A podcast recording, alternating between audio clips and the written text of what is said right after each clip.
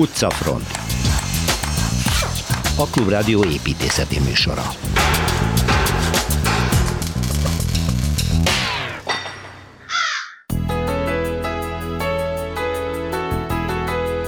A világhírű Richard Meyer életművével ismertet meg bennünket Szilveszter Ádám. Egy hazai életmű Torma Tamástól a ma éppen 82. születésnapját betöltő Bán Ferenc építész munkásságáról hallhatunk. Egy híd a Városligetben, ami ma már nem vezet sehová, és bár kőnek látszik, valójában vasbeton, a többit Kelecsényi Kristóftól tudjuk meg. Szociális város rehabilitáció a Nyóckerben, erről Bognár Barna készített egy összeállítást a 30 éve átadott Budapesti Francia Intézet termeit fogjuk bejárni Kozár Alexandrával. Levendula liget nyílt Újpesten, ahová Bartadorka fog elvezetni, majd Lacik Bálint állítja meg az órákat és indítja újra, de immár nem 24, hanem 20 órás napokkal számolva.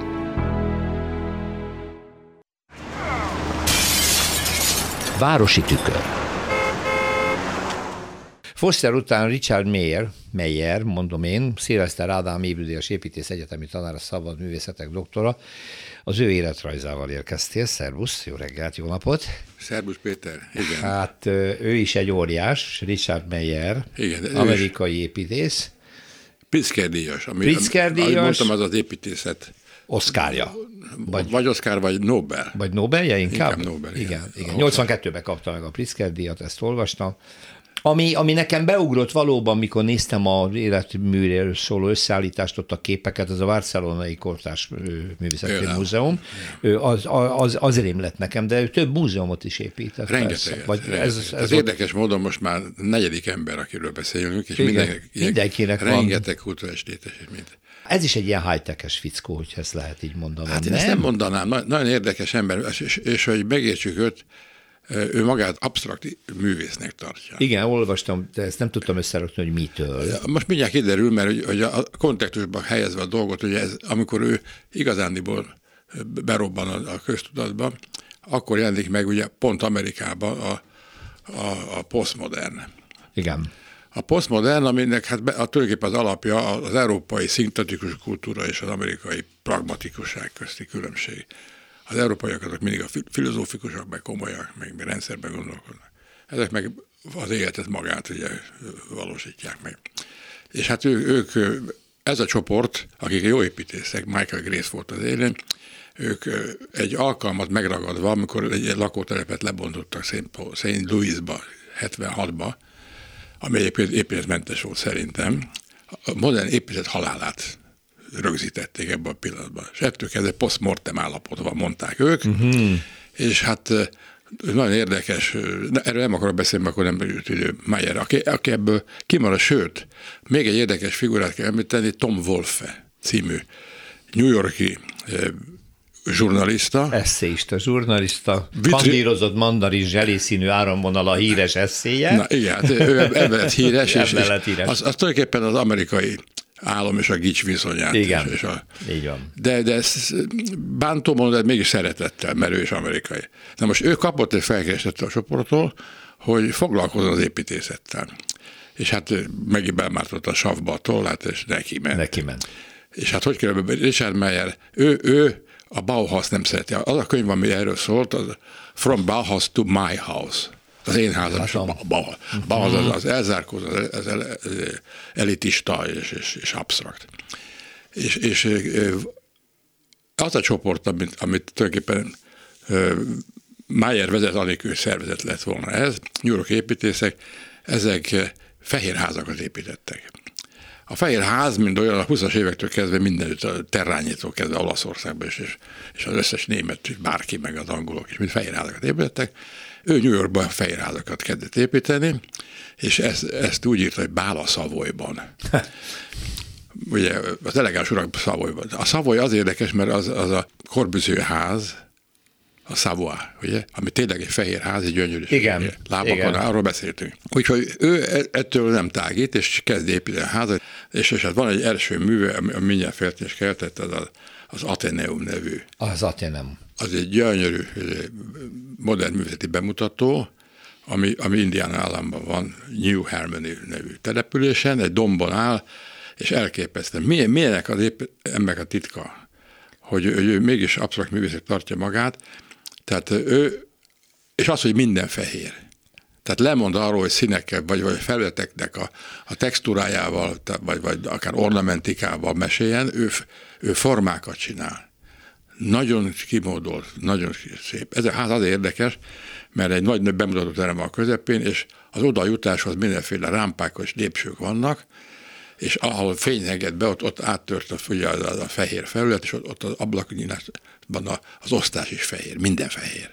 Szép, szóval az ember megkapja. Ez az Ateneum. Ez az Ateneum. A, a következő az egy, az egy Hartfordban, Connecticutban egy egyetemi szeminárium épület, tulajdonképpen ezt folytatja. És ott már megjelenik egy forma, ami, ami csak rá jellemző, hogy csinálj olyan hasábot, aminek a alaprajzi formája egy zongora. Tehát két, kettős, kétszer hajló forma, amit függőlegesen állít föl, majd fogjuk látni a barcelonai házán is, de van, amikor ezt, ezt megfordítja, és a tetőt fordítja meg kétszer puhán. Tehát ezekben nagyon világosan fogalmazott és, és szikár dolgok, mindig van egy ilyen liraiság is egyben. Ez egy szép ház. Akkor utána megcsinálja a, a High Museum of Art atlantai épületét, annak gyönyörűséges a bejárata, egy, egy hidon lehet bemenni, korlátok is fehérek, minden fehér, és egy nagyon szép domború ív, ívbe érkezik be. Ezek a házak, ezek, ezek abszolút jellemzőek rá. Tehát, és kiderül, hogy neki saját stílusa van, mese nincs. És ismétlődnek ezek a dolgok, de ez, ez az, az, alapformákat az ember felfedezi, de a kontextusan mindig más. Uh-huh. A terep hát, miatt, igen, meg a feladat miatt. Tehát alapvetően ő középületeket tervezik, az Igen, igen. Most amit mondom, csinál egy, egy Siemens formot Münchenbe, ott is ívek vannak, nyitások vannak benne, fögölés felületek osztása, fehér betétek, nagyon jó. Aztán csinálja Iowa államban, ahol már jártunk Moanbe, egy modern művészeti múzeumot. Az érdekes, mert annak van egy, egy sötét tónusú háttere, amit ő csinált, de avval a szomszédokhoz hasonlít, és utána a bejárati oldalon, ez egy tóra néz, és ott szobrok állnak a vízbe, és ahol beérkezik, ott már megint megjelenik ő, ahogy szokott. Uh-huh. Akkor csinál egy, egy, egy alkalmazott művészetek múzeumát Frankfurtban, gyönyörű szép belső udvar köré szervezi, nagyon szép a bejárata, nagyon szép az, az ikonográfikus megjelenés, ahol, ahol hirdeti magát egy ilyen felületen. Ott megjelenik egy piros szín. Na, ott valami történt. Amit én is láttam, az, az Ulmba a városháza. A Münster mellett van egy, egy, egy, egy kör alakú alaprajz és egy nyúlványra szervezett érdekes. Oda mentem, ez Richard Meyer, biztos, és tényleg az. És az lett. Nagyon szép város Mulm, és, és ebbe, ebbe az rengeteg kicsi fachwerkház, ami a Duna partjára fut le, meg ez a nagy, gyönyör, a legmagasabb torony, gótikus torony, és mellett áll ez a fehér ház, és adja magát.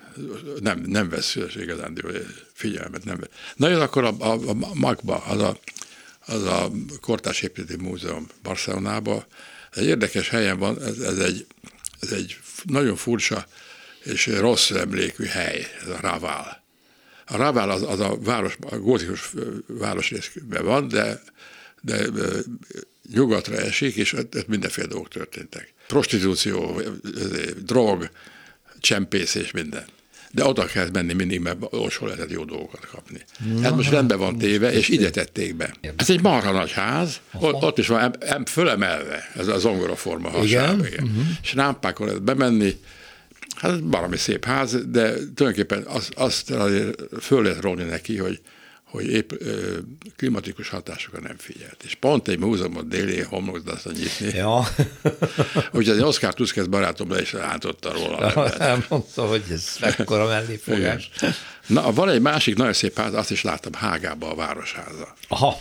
Az egy fantasztikus épület. Meg, megint van egy ilyen íve forlóz, de indokolt, mert egy, egy, egy utca sarkon áll egy ház, és, és csodálatos belső terei vannak akkor ez megint az az építész, akiről mindenképpen egy második részben is beszélned kell, mint az elmúlt hetekben ez történt Szilveszter Ádámmal, úgyhogy folytatjuk Richard Meyerrel, jövő héten, és hát a földrészt vele is lassan beutazzuk, mert mindenütt épített, akár Igen. csak Foster, Igen. ő is, Igen. és akkor szeretettel várunk egy hét múlva. Készséggel.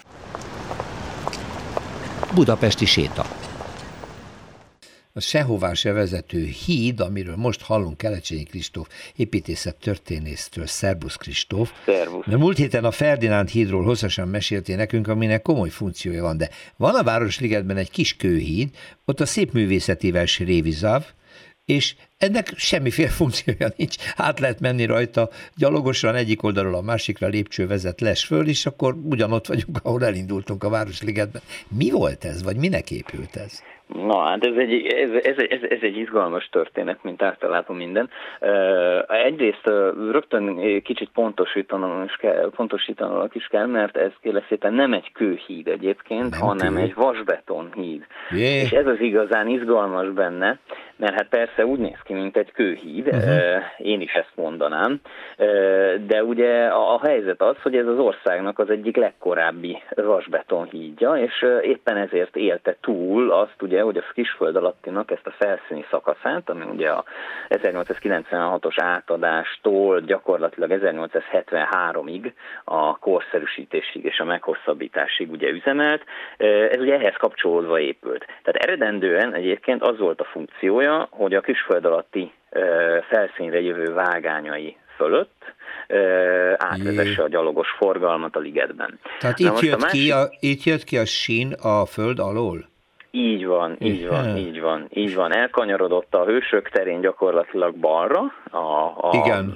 az emlékmű. Ment a Széchenyi fürdő és felé. Mielőtt, mielőtt elérte volna a, a tavat gyakorlatilag, ugye följött a felszínre, és szépen a tó mellett kanyarodva hm. érte el ott a ligetben a, a, a végállomását. Hát erre egyébként azt gondolom, hogy a hallgatóink között azért van még olyan, aki emlékezhet, ugye 73-ig gyakorlatilag hm. ugye ebben a, ebben a formában üzemelt, és hát a végállomás pedig ott, ott volt a Széchenyi fürdő és az állatkert közötti, és a tó közötti területen.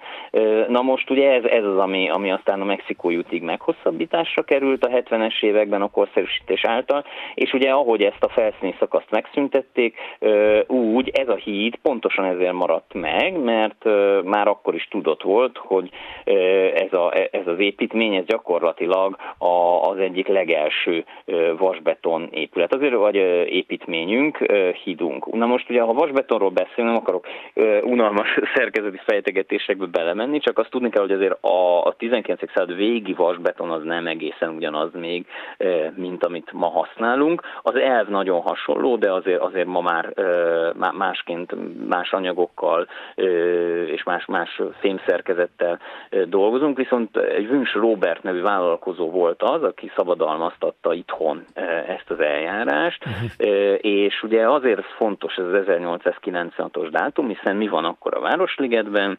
Hát ugye a milleniumi kiállítás. kiállítás. Uh-huh. És ugye ezeknek a kiállításoknak, ahogy a Párizsi világkiállításoknak, ezeknek ugye nagyon nagy része volt abban, hogy megmutatni azt, hogy a technológia mit tud. Az építészetben is sokkal kísérletezőbbek voltak, úgy a szerkezet, mint a kinézet, környezet tekintetében, és hát minden másban is, és én azt gondolom, hogy ezt a, ezt a fajta technológiát ide a, a Wünsch Robert azért is tudta e, úgymond eladni, e, mert egész egyszerűen a, a, a ligetbe e, készülő sok attrakciónak egy ilyesfajta nem kőből épült uh-huh. híd is az attrakció része tudott lenni. Sokan meglepő, hogy ilyen korán már használtak vasbeton.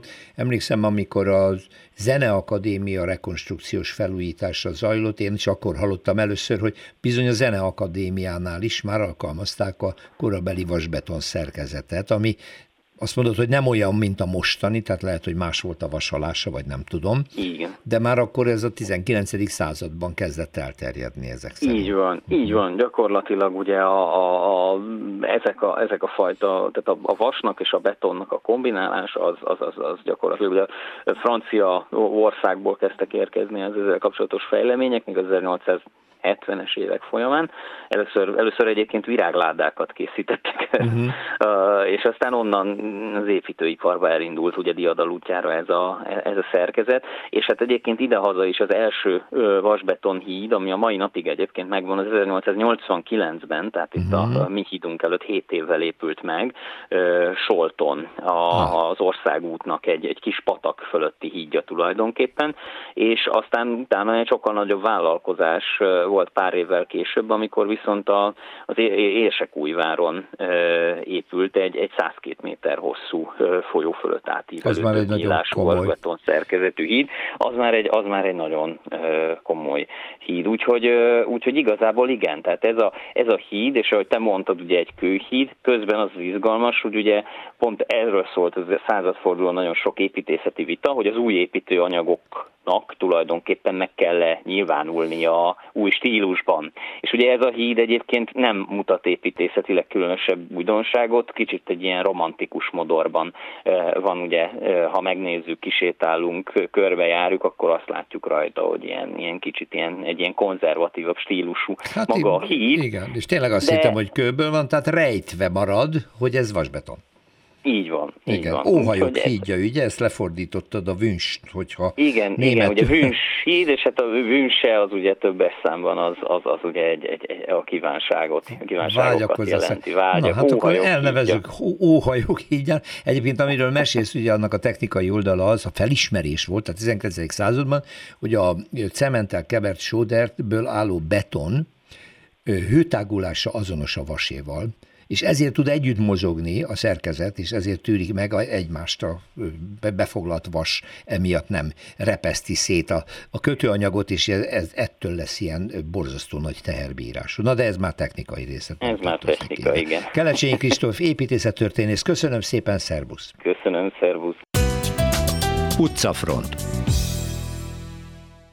Pont a mai napon, szeptember 17-én tölti be 82. évét Magyarország egyik legnevesebb építésze, Bán Ferenc.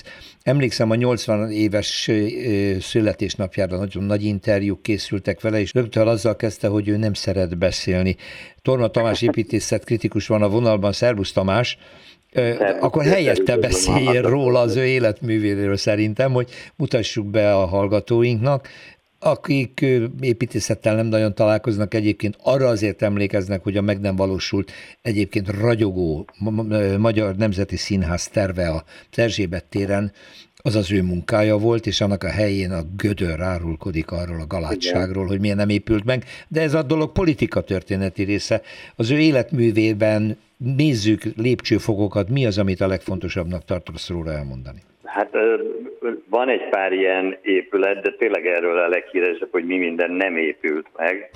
De nem épült meg egy kisvárdai színház épülete sem, aztán Kuwaitban egy koncertközpontja sem, és hát igen, a Nemzeti Színház, és ott ma már nyilván kevesen emlékeznek, de ez teljesen más koncepciójú terv is volt. Tehát a város közepén egy olyan színház, nem egy ilyen díszszínház, ami kinyit este héttől kivilágító, és tízkor bezár, és egy zárvány egyébként a városba, hanem az egy átjárható épület lett volna, tehát az alsó szintje eleve úgy volt tervezve. Egy sétány, egy nagyon elegáns sétány igen, lett volna. Igen. Hát azért, hát, azért, azért inkább beszéljünk arról, ami megépült, igen. az mindenképp emblematikus, és arról elég sokat írtak igen. az átépítése okán. Ő építette a Nyíregyházi Művelődési Központot, mi pedig nagyon fiatalon kapta azt a megbízást. Hát az gyakorlatilag egy forradalmi dolog, az robbantotta igen. a magyar építészetet, ugye? Ő egy, ő egy Nyíregyházi építész, Nyíregyházi, hát nem csak származású, ott is él, ha jól tudom. Ott él, igen és, és Tokajban, ahol egy másik hír, a másik, a másik leghíresebb épülete van, a saját nyaralója. Igen, ezek a gömbhéjak. Hát építész hallgatók zarándokolnak, ott botorkálnak a most már ott van a Sziklakatlan nevű ilyen koncerthely is, de valahol a, ez a Bodrog partján. A zsidó áll. temető mellett van közvetlenül a Bodrog Egy partján. rendkívül érdekes, szerintem érdemes leírnom, mert ami a leglátványosabb, tehát amit képeken látnak, hogy van egy ilyen furcsa gubacszerű felfüggesztett két valami, amit az akkor kis lányainak épített ilyen játszószobaként. Ez egy hosszú, vékony telek, egyik oldalán a zsidó temető, belefut a lejtőbe, a hegybe, emiatt mögött egy egészen pici kert van, és tulajdonképpen így az épület is belefut, hosszú, keskeny épület, az egyik oldala zárt, a másik az teljesen nyitott üveg, tehát hogyha alul én üldög, ülthettem nála a nappaliban, az teljesen üveges, gyakorlatilag a kert szintjében üldögélhettünk. És akkor előre az utca felé, illetve hát a bodrog felé néz ez a gubatszerű felfüggesztés, ami egy teljesen valószerűtlen épület volt, nem hosszas tartózkodása való, de olyan volt, mint egy, egy sejtbe lépnénk be, fantasztikus volt, de nem hosszabb tartózkodásra való. De te voltál ott, Tamás, mi, miből, miből igen. készült ez? Műgyanta, vagy mi ez? Ez műgyantából készült, Aha. igen, és egy acél traverzekre van felfüggesztve. felfüggesztve. Nagyon izgalmas igen. építészeti és kísérlet. egyébként, aki ott jár, azt tudja, hogy Rímel egy a Bodrog partján volt, ott arra kőbányák voltak, és egy ilyen kőberakó, mm, tulajdonképpen egy ilyen daru szerkezet, már rég nem használják, azt hiszem, ennek a mintájára építette. Ő egyébként tokai, ha jól tudom, a hát Nyíregyháza, mint építész lett híres, és akkor volt ugyebár ez a művelődési központ, amit nemrég átalakítottak, az már nem ő volt, aki átalakította, de végül is megbékélt a, az átalakítása, ami azt hiszem, hogy igényelte is, tehát nem is nyilván az anyagok is, amikből épült, de inkább a, a művelődési ház, vagy a kultúrháznak a szerepe változott meg közben radikálisan. Igen, de hát azért ő arról panaszkodott, hogy ez az egészen hipermodern, maga korábban egészen formabontó hipermodern épületet hogy hanyagolták el, nem takarították,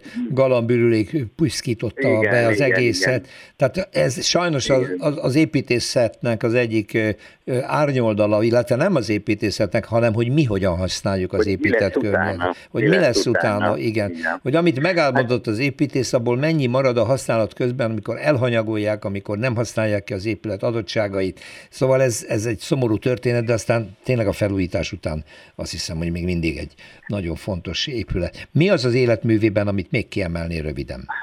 Hát a feszültség. Tehát minden épületében a egész különös feszültség van, tehát ebben Nyíregyházi, ez, ez most már az alja be van építve, de lábakon áll. Igen, igen.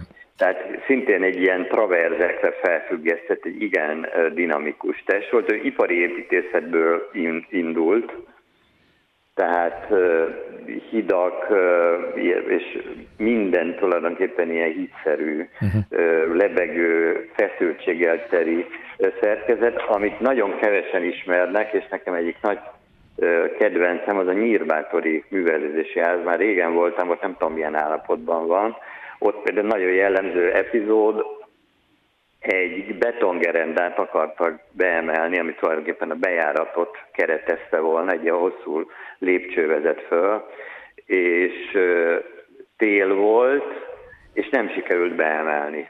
És mint, mint egy ilyen havária hírrel, hírrel hívták oda, hogy hát ott valamit kéne csinálni, hogy legyen építész úr. És azt mondta, hogy ahogy éppen úgy ferdén be tudták állítani, hogy hagyják úgy. Igen.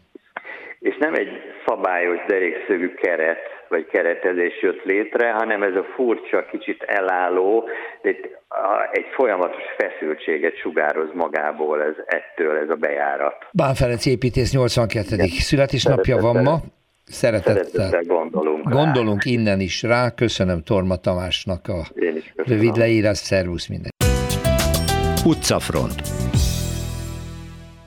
30 éves a Budapesti Francia Intézet, itt egy komoly eh, rendezvény sorozattal emlékeznek meg erre a dologra, és Kozár Alexandra, szia, arra vállalkoztál, Szervus. hogy hát ezt az épületet, ez egy egészen különlegesen klassz épület, be fogod mutatni, de az jutott eszembe, hogy tudomásom szerint az épület az valóban 30 éves, ez. De az a telek, amin áll, az több mint száz éve francia tulajdonban van, van és volt folytonosan, az a francia, francia államé volt mindig. Erről tudsz, remélem.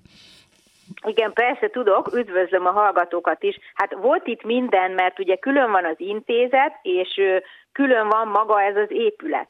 Mert hogy francia intézet is volt korábban, volt, volt, a Szegfű utcában, meg még korábban, még a Wurm utcában, ami ma már nem is létezik. Úgyhogy Igen, igen. De igen, csak az, ugye hogy... ebbe 30 éve adták át ezt az új épületet, és akkor költözött. Igen, hát ma már mindenki ezt ismeri francia intézetként, igen. és az, hogy ez létrejött ebben az új formájában, ez tulajdonképpen François Mitterrandnak köszönhető, aki a 80-as évek elején tette egy látogatást Budapesten.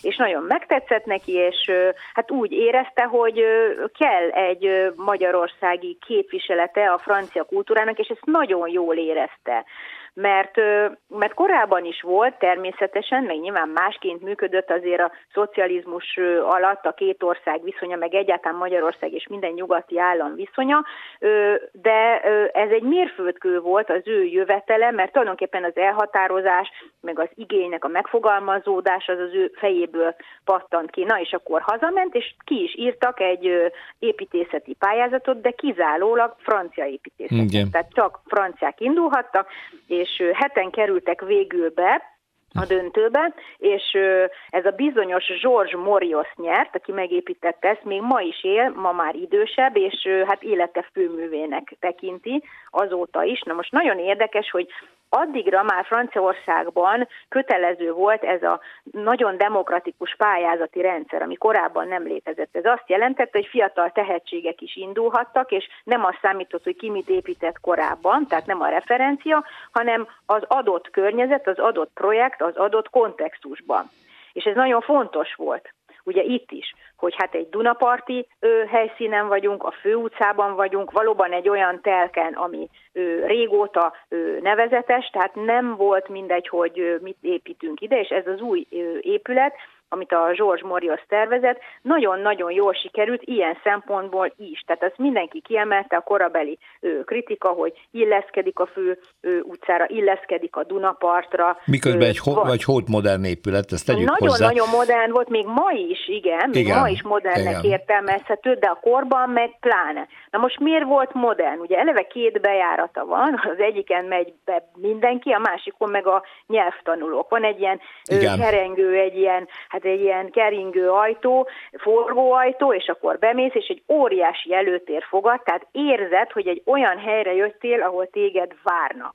Nem szűk folyosó, nem hivatali szobák, hanem egy nagy előtér, ami egy kávézóvá bomlik, és igazából az előadó terem az fel lett víve az első emeletre. És azt is írja George Morios, így emlékezik vissza, hogy szerinte azért nyert ő, mert kitalálta ezt a truvájt, hogy ezt az emelkedő előadó termet, ahol egyébként az ágóta Kristóftól a Jacques Derridáig, a Pierre Richardon keresztül mindenki megfordult, még Isabel Lüper is, ő fölrakta az első emeletre.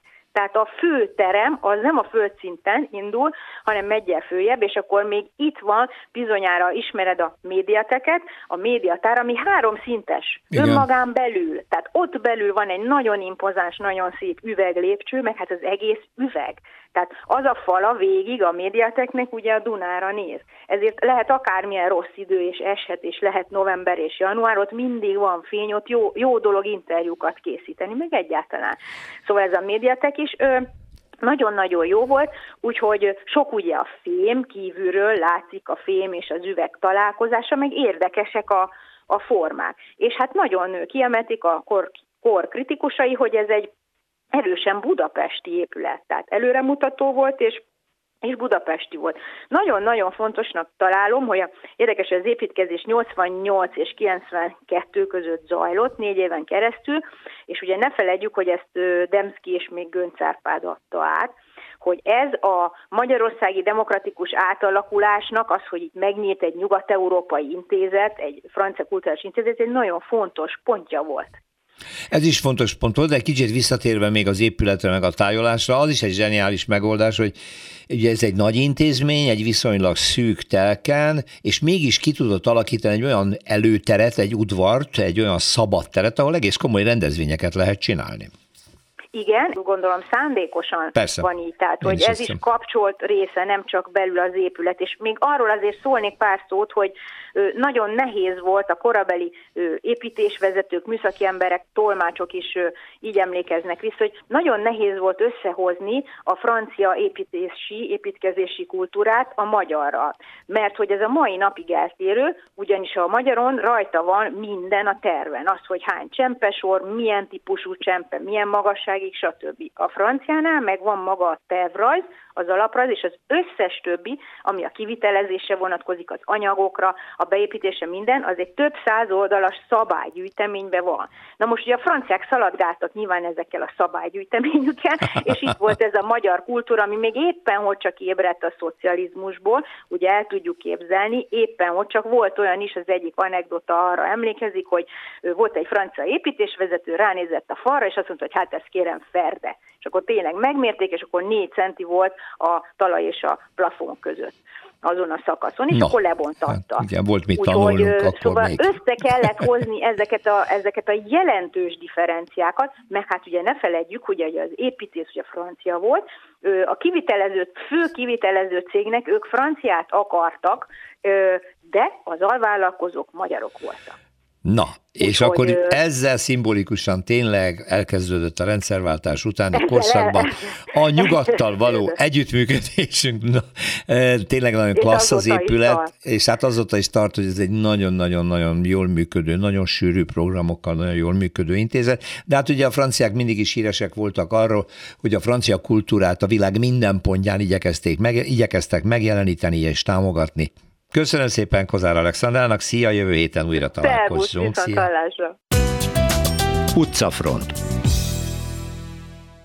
Időszámítás következik Lacik Bálint mérnök szakértőnk segítségével, aki már megint ráakadt valami elképesztő dologra, Szerbusz Bálint. Szerbusz, jó napot kívánok! Szóval, hogy miért 12 óra, 12, miért 24 órában számoljuk az órát. Tehát ennek nyilván megvan a maga pontos története. Ez hogy egy nem... nagyon régi kultúrhistoriai kérdés, hiszen az ókori civilizációk mértékrendszereiben mindenhol a 12-es szám dominált. Igen? Igen, tehát az óra az 12. De honnan jön ez ki? Hát a napórával kezdték mérni az időt, Igen, nem? de hogyha te megsatszolsz valamit, Aha. Annak a felét meg tudod satszolni, a harmadát meg tudod satszolni, a felének a harmadát, A vagy a harmadának a negyedét, tehát ezért a kettes és a hármas számmal oszthatóság egy nagyon fontos, pszichológiailag motivált jellemzője volt az ókori mértékrendszereknek. Aha. Tehát, hogy a becslés, a felosztása, Becslésnél, így igaz. Mhm. mondjuk egy tizenkettedet, meg mit tudom én, elég Hát de nehéz. a 12-et az felezed, Igen, felezed és fele- és akkor harmadolom. Uh-huh. Tehát ezt így le lehet mérni. Na most ez a hosszmértékegységekben, ugye az angol száz mértékrendszerekben az inch, a láb, a yardba máig megvan az Egyesült Államokban, mint hivatalos mértékrendszer. A brit pénzrendszerben sokáig megvolt, ugye 12 penny az egy shilling, Aha. És hát a 70-es években tértek erre át. Na most érdekes módon az időszámításnál a 12-es beosztás az ókortól kezdve ugye mindmáig megmaradt itt a Jé. kezünkön. Viszont a 18. században, amikor a metrikus rendszerrel komolyabban elkezdtek foglalkozni, fölvetődött, hogy az időt is decimális módon kéne felépíteni és a franciák nagyon alaposan előkészítve a mértékrendszerekkel, ugye a metrikus rendszerre való átérésnél, kidolgozták a 10 órás időszámításnak az alapelvét, amikor is a egy fél nap, ugye a 24 órának a fele, az nem 12 óra, hanem 10 óra lett volna.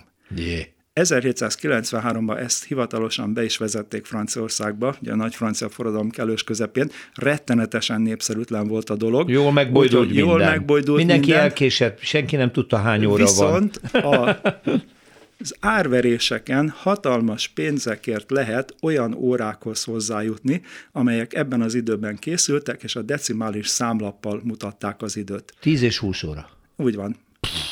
Az egy óra nem 60 perc volt, hanem 100 perc volt. Az egy perc nem 60, 60 másodperc, másodperc, hanem 100 másodperc, 100 másodperc, és ennek megvan a gyakorlati okos jelentősége. Ugyanis, hogyha te elkezdesz munkaidőket összesíteni, valaki dolgozik, mint ami 3 óra 50 percet, 47 másodpercet, ugye manapság ilyen chipkártyával ennek jelentősége van, elkezd halmozódni, kijön, hogy 24 óra, 4200 perc és 53800 másodperc. Számold át pontosan gyorsan, hogy az hány óra. Viszont Jaj. ha decimálisan akkor számolod... Akkor viszont csak osztod a nullákat ide-oda. És akkor a tízessével szépen fölkerekednek.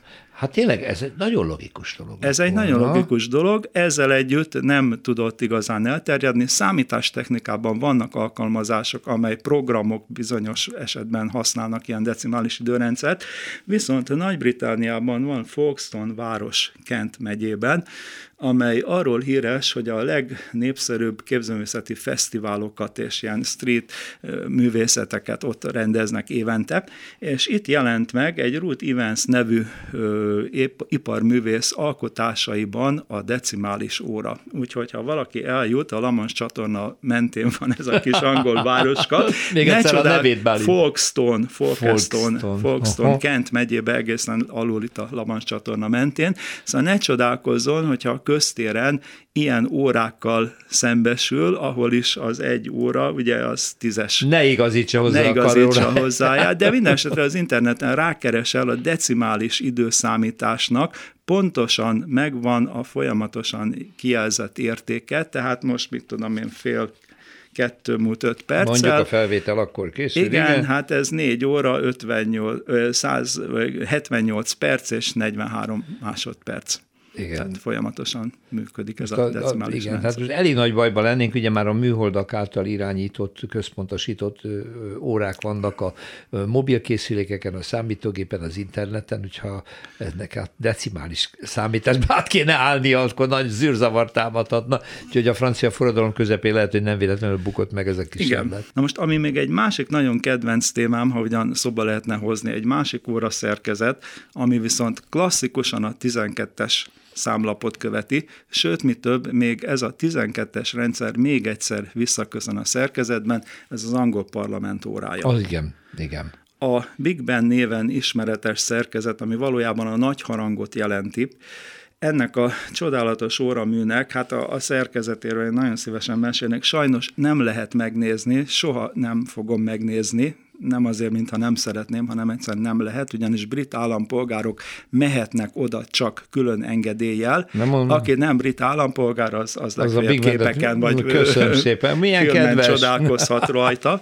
Egy nagyszerű háromsúlyos szerkezet, ugye egyik súly az órát műtülteti, a másik az egész órás ütéseket, a harmadik pedig azt a jellegzetes negyedóránként megjelenő harangjátékot. Na most itt van még egy a 12-es számrendszerben, ugyanis ennek az órának a pontosságát a régi egypenisek biztosítják. Ugyanis Viktória királynő idejében, ugye amikor ez az óra készült még, akkor a 12 penny, egy shilling volt az alap pénzegység, Igen. és ezekből az egypenisekből, eredeti Viktória korabeli egypenisekből rendszeresen raknak hozzá, vagy vesznek el az ingasúlyra, amikor is az órának a pontosságát után szabályozzák. Ezzel szabályozzák. Ezzel szabályozzák. Tehát egy penisnek a odatétele vagy elvétele, elvétele. az 4 tized másodperc járás sietést vagy járás késedelmet eredményez, nap rendszerességgel ellenőrzik, és így szól a Big Ben pontossága. Híres angol precizitás íme. Lacik Bálin, nagyon szépen köszönöm. Én Minden is köszönöm. Jót. Minden jót, szervusz. Utcafront. Na végre itt van a stúdióban velem Barta Dorka, az énbudapesten.hu szakírója. Szia, mert nagyon régen voltál. Igen, Kicsi állatkákkal, hogy milyen állatmotívumok vannak Budapest épületein. Jó, nagyon jó sorozat volt. Na de most visszahozod nekünk a nyarat, mert virágokról lesz szó, mégpedig levenduláról, hogy van Budapesten, vala, Újpesten? Igen, Egy, igen. Mi ez? Levendula föld? Hát nem föld, annál azért kisebb, de az első leve, hivatalos dedikált Levendula park. Ez Újpesten, a Sziraspatak partján. Aha. Ez azt jelenti, hogy ott lehet ücsörögni, sétálgatni, lugasok vannak, vagy ez hogy néz ki? Igen, igen, ez igazából hangulatos is, nagyon jó illata van, meg nagyon szép, lehet ücsörögni, kis lugasok vannak, az alatt lilára festett padok, hogy passzoljon a levendulához, illetve arra is figyeltek, hogyha valaki járt levendula parkban, amikor virágzik, azért az nagyon népszerű az influencerek körében is, és akkor mindig letapossák szegény levendulákat, amikor bemásznak közéjük, és itt figyeltek arra, hogy építettek kis ösvényeket, hogy már dedikált selfie pontok is vannak, hogyha valaki ah. nem a jó illatért menne, hanem, hanem a látványért. Tehát olyan pontok, ahol biztos jó képet lehet Igen. csinálni magáról, olyan beállítást, hogy Egy mögötte ott van a lila levendula mező. Úgyhogy, igen. Mennyi igen. levendulát ültettek? Hát Mekkora hát lehet ez? Nagyjából egy olyan 6000 tő, egy picit kevesebb, mint 6000 tő friss az már azért jelentős, ki. Az már azért jelentős, nem csak a látványa, hanem az illata is, amikor az virágzik. De mit csinálnak vele? A, a, a levendulával, ugye, mert azt mi fogjuk, összemorzsoljuk, öreg zsókniba beletömködjük, és berakjuk a moly, moly lepkék ellen Igen, a itt, szekrénybe. itt is ez, ez a, a szent magad mozgalom? itt is ez a terv, hogy az újpestiek fogják ezt megkapni, hogyha elvirágzik, akkor ezeket leszedik, kis zsákokba töltik, és ahogy mondtad, megkapják valószínűleg kis írtónak a szekrénybe. És akkor az, amit nyáron nézegethettek, az, az télen ott lehet a szekrényben a ruhák között. Ez egy nagyon egyedi dolog. Kinek lehetett az ötlete? Ez önkormányzati létesítmény, vagy hogy jött ez létre? Az eredeti ötlet, igen, ez az alpolgármesternek az ötlete volt, hogy ő szeretne egy levendula parkot. Ugye itt a Szilaspatak, a budapesti patakpartok, az mindig egy kényes kérdés, hogy nagyon jó helyek, több is van belőlük, de hogy sok része azért még nagyon elvadult, és pont a Szilaspataknak ez a része azért már nagyon népszerű a helyek körében, hogy szembe van a kis Kressz Park, ahol a gyerekek tudnak Aha. gyakorolni, nem messze tőle van egy nagyon népszerű vizes játszótér, és ez a szembelevő oldalára került a, a Levendula Park a pataknak. No, hát most lassan az ősz beköszöntött, de még azért érdemes ott sétálni most is. A városban több park épült szisztematikusan elindult egy ilyen parkprogram, ha jól emlékszem, erről, erről már volt szó, ugye? Igen, erről a Kovács Tamás kollégám mesélt, ezt a Radó Dezső tervnek hívják, ez nem Aha, csak parkprogram, nem? hanem Budapestnek a zöld területeinek, a parkok, az erdőknek, mind az állagjavítása, a rendbetétele, a megnyitása a nagy közönség előtt.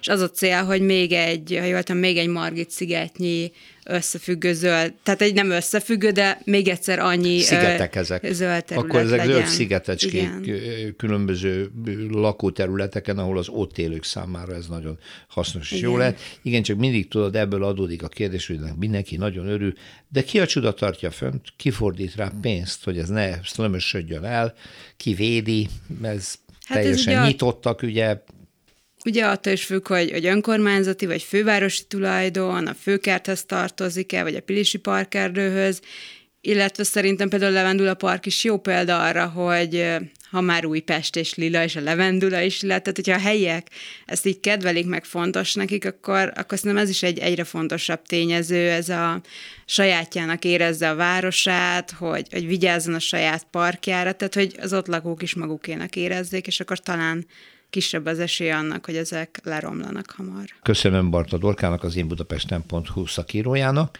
és akkor légy szíves, gyere a legközelebbi új programmal, az Utcafront című műsorba szeretettel látunk. Szia! Magas lesen. Budapesten a Józsefvárosi Önkormányzat még 2018-ban nyerte el az EU-s forrásokat elosztó úgynevezett versenyképes Közép-Magyarország operatív program, vagyis VECOP keretében kiírt pályázatot. E, jól hangzik, nehéz megjegyezni, de nem ez a lényege, hanem az, hogy a leromlott budapesti település részeken élő úgynevezett alacsony státuszú lakosság életkörülményeit lehet javítani ezekkel a pénzekkel. Társadalmi és fizikai rehabilitáció tulajdonképpen a cél. A Magdolna és az Orci negyed szociális város rehabilitációjára a kerület 2 milliárd forintot költhet így el. Bodnár Barna a programzáró kerekasztal beszélgetésen járt a Józsefvárosi Kesztyűgyár közösségi házban. Sárkány Csilla, a programot koordináló Rév 8 ZRT vezérigazgatója nyitotta meg a beszélgetést a civil szervezetek nélkülözhetetlen szerepét hangsúlyozva. A civil szervezetek azok, akik képesek kialakítani a bizalmat a sérült emberekkel, tőlük elfogadják a segítséget, a védelmet. És nagyon fontos, hogy ők ezt nem csak egy projekt rövid időszakában teszik, hanem folyamatosan. Ezért is nagyon fontos, hogy a civil szervezeteket folyamatosan támogassák, különösen azokét, akik már bizonyítottak. Ők adhatják azt a stabilitást, mert a bizalom kiépítéséhez szükséges. Három fő csoportot említenék csak. Az egyik közbiztonsági program keretében az volt a cél, hogy olyan létre egy olyan szabadidős hálózati program, hogy a gyerekek, akik esténként egyedül vannak, tudjon hová menni, találjanak maguknak megfelelő programot. Ennek a programnak a gazdája a kezdőgyár volt, és több civil szervezet vett részt ebben a hálózatban, a Józan Babák Egyesület, a Peske Egyesület, a Demodon Felalapítvány, a Félúton Alapítvány, Hazagányok Alapítvány. A másik fontos programunk az viszont elsősorban a család és lakóház mentorálási program volt, aminek az volt a célja, hogy a bérházakban létrejöjjenek olyan közösségek, akik kapcsolatba kerülnek egymással, és tudják segíteni egymást. Ennek az egyik gazdája volt a Józsefvárosi Evangélikus Egyházközösség, és nem utolsó sorban szeretném megemlíteni a Marabcsik Alapítvány, elsősorban a fogyatékos embereknek a foglalkoztatását vállalták ebben a programban. Fontos, hogy a program alatt kialakult emberi kapcsolatok ne szakadjanak meg annak végeztével, hanem minél többen csatlakozzanak a helyi közösségekhez, mondta Kovács Dávid Emil, református lelkész. Az volt a kérdés, hogy mi legyen a célja ennek az egész projektnek. És ekkor fogalmazódott meg, hogy programokon keresztül eljutni oda, hogy az embereket minél szorosabb kapcsolatra ébresztük, tehát hogy az emberek egymás között minél szorosabb együttműködésben legyenek, és úgy valósítsuk meg a programunkat. Tehát ne az legyen, hogy van egy program, és ismerem az embereket, és meghívom, hanem azt a hálót alakítsuk ki, hogy egymást hívogassuk benne, és ne csak oda jussunk el, hogy megosztottunk egy programot, hanem keressük azt, hogy mi lesz a folytatás, és felvállaltuk a kulturális programokat a környezetünkben, és azt is, hogy amiben lehet, akkor fizikálisan is támogassuk őket. Az volt a cél, hogy ne csak gyülekezetagok, hanem olyan emberek, akik esetleg máskor félnek ilyen helyre eljönni, akkor merjenek eljönni. Gávai Zoltán, a Fecske Közhasznú Egyesület közbiztonsági programvezetője beszélt a gyerekek és fiatalok számára kialakított tanulmányi és életvezetési mentorprogramról és a családlátogatást is magában foglaló addiktológiai segítségnyújtásról. Azt látjuk, hogy az itteni gyerekek a, nem úgy a kerületet, de hát azt néhány utcányi és az iskola lakás közötti távolságot sem igen hagyják el, tehát abszolút nem ismerik Budapestet. A másik pedig az, hogy nagyon sokszor ezeket a gyerekeket egyrészt senki nem hallgatja meg, sokszor a szülei se, és nem számolnak elég időt rájuk. És akkor emiatt ezeket a szabadidős programokat egyrészt úgy alakítottuk, hogy a lehető legtöbbször elvittük őket a kerületből, vagy a kerületen bizonyos pontjaira, de itt most nem a nagy dolgokra kell gondolni, de akár az, hogy átvittük őket a 9 kerületben, a Lámosékharttal, és ott egy futóversenyt rendeztünk, vagy ilyesmi, az már ez önmagában inspiráló volt a gyerekeknek, de hát számos más színesek program is persze a egyéb.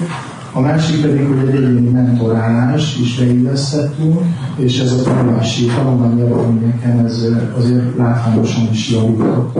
És hát ebben a mentorálási keretben nem csak tanulmányi problémákat fordulhatok a kollégáinkhoz, hanem egyéni vezetési kérdésekkel is, és a szabadidős foglalkozások keretében pedig beillesztettük a pénzügyi ismereteket, párkapcsolati ismereteket, tehát számos olyan tematikusan persze, ami, ami szintén segített olyan információkat kapni, amit máshol nem nagyon jutott hozzá, vagy ha hozzájutott, akkor nem őszintén és nem minden beszélünk, és effektíven.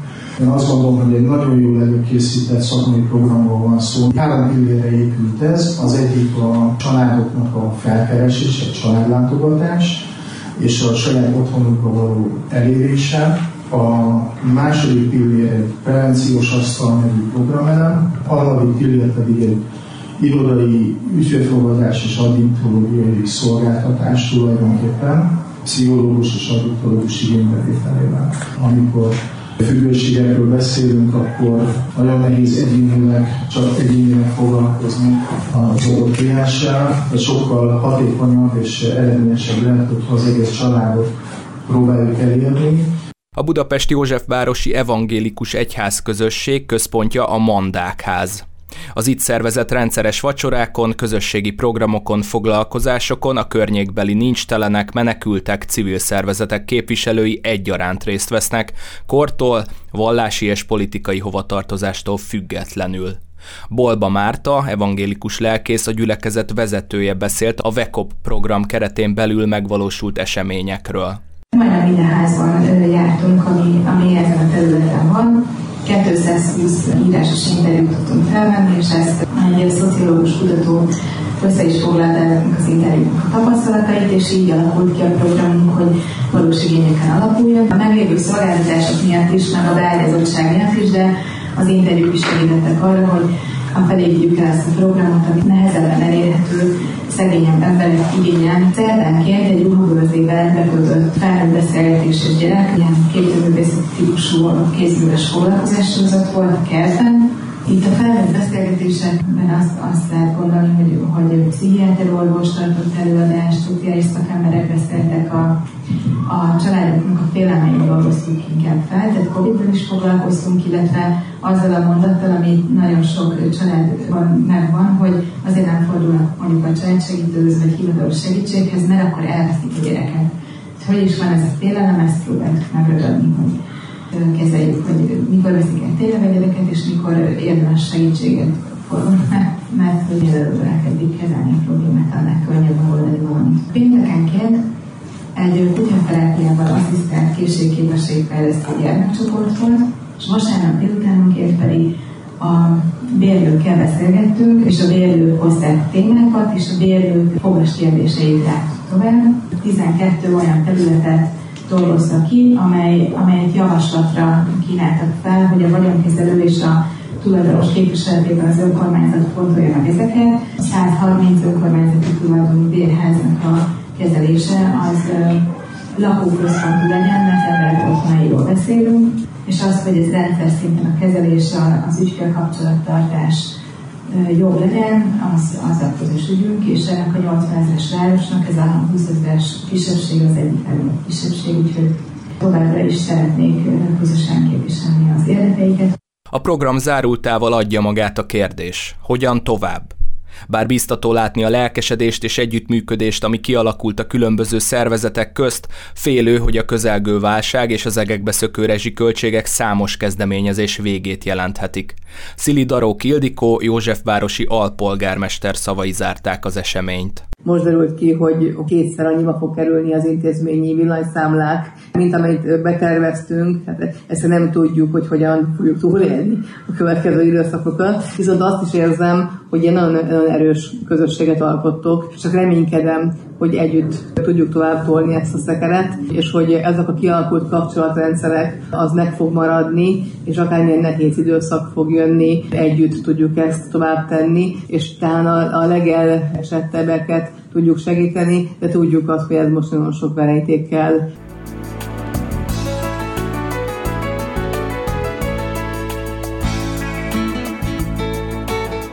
Köszönjük a figyelmüket, az utcafrontot hallották, a műsort Árva Brigitta szerkesztette és Rózsa Péter vezette. Egy hét múlva várjuk Önöket.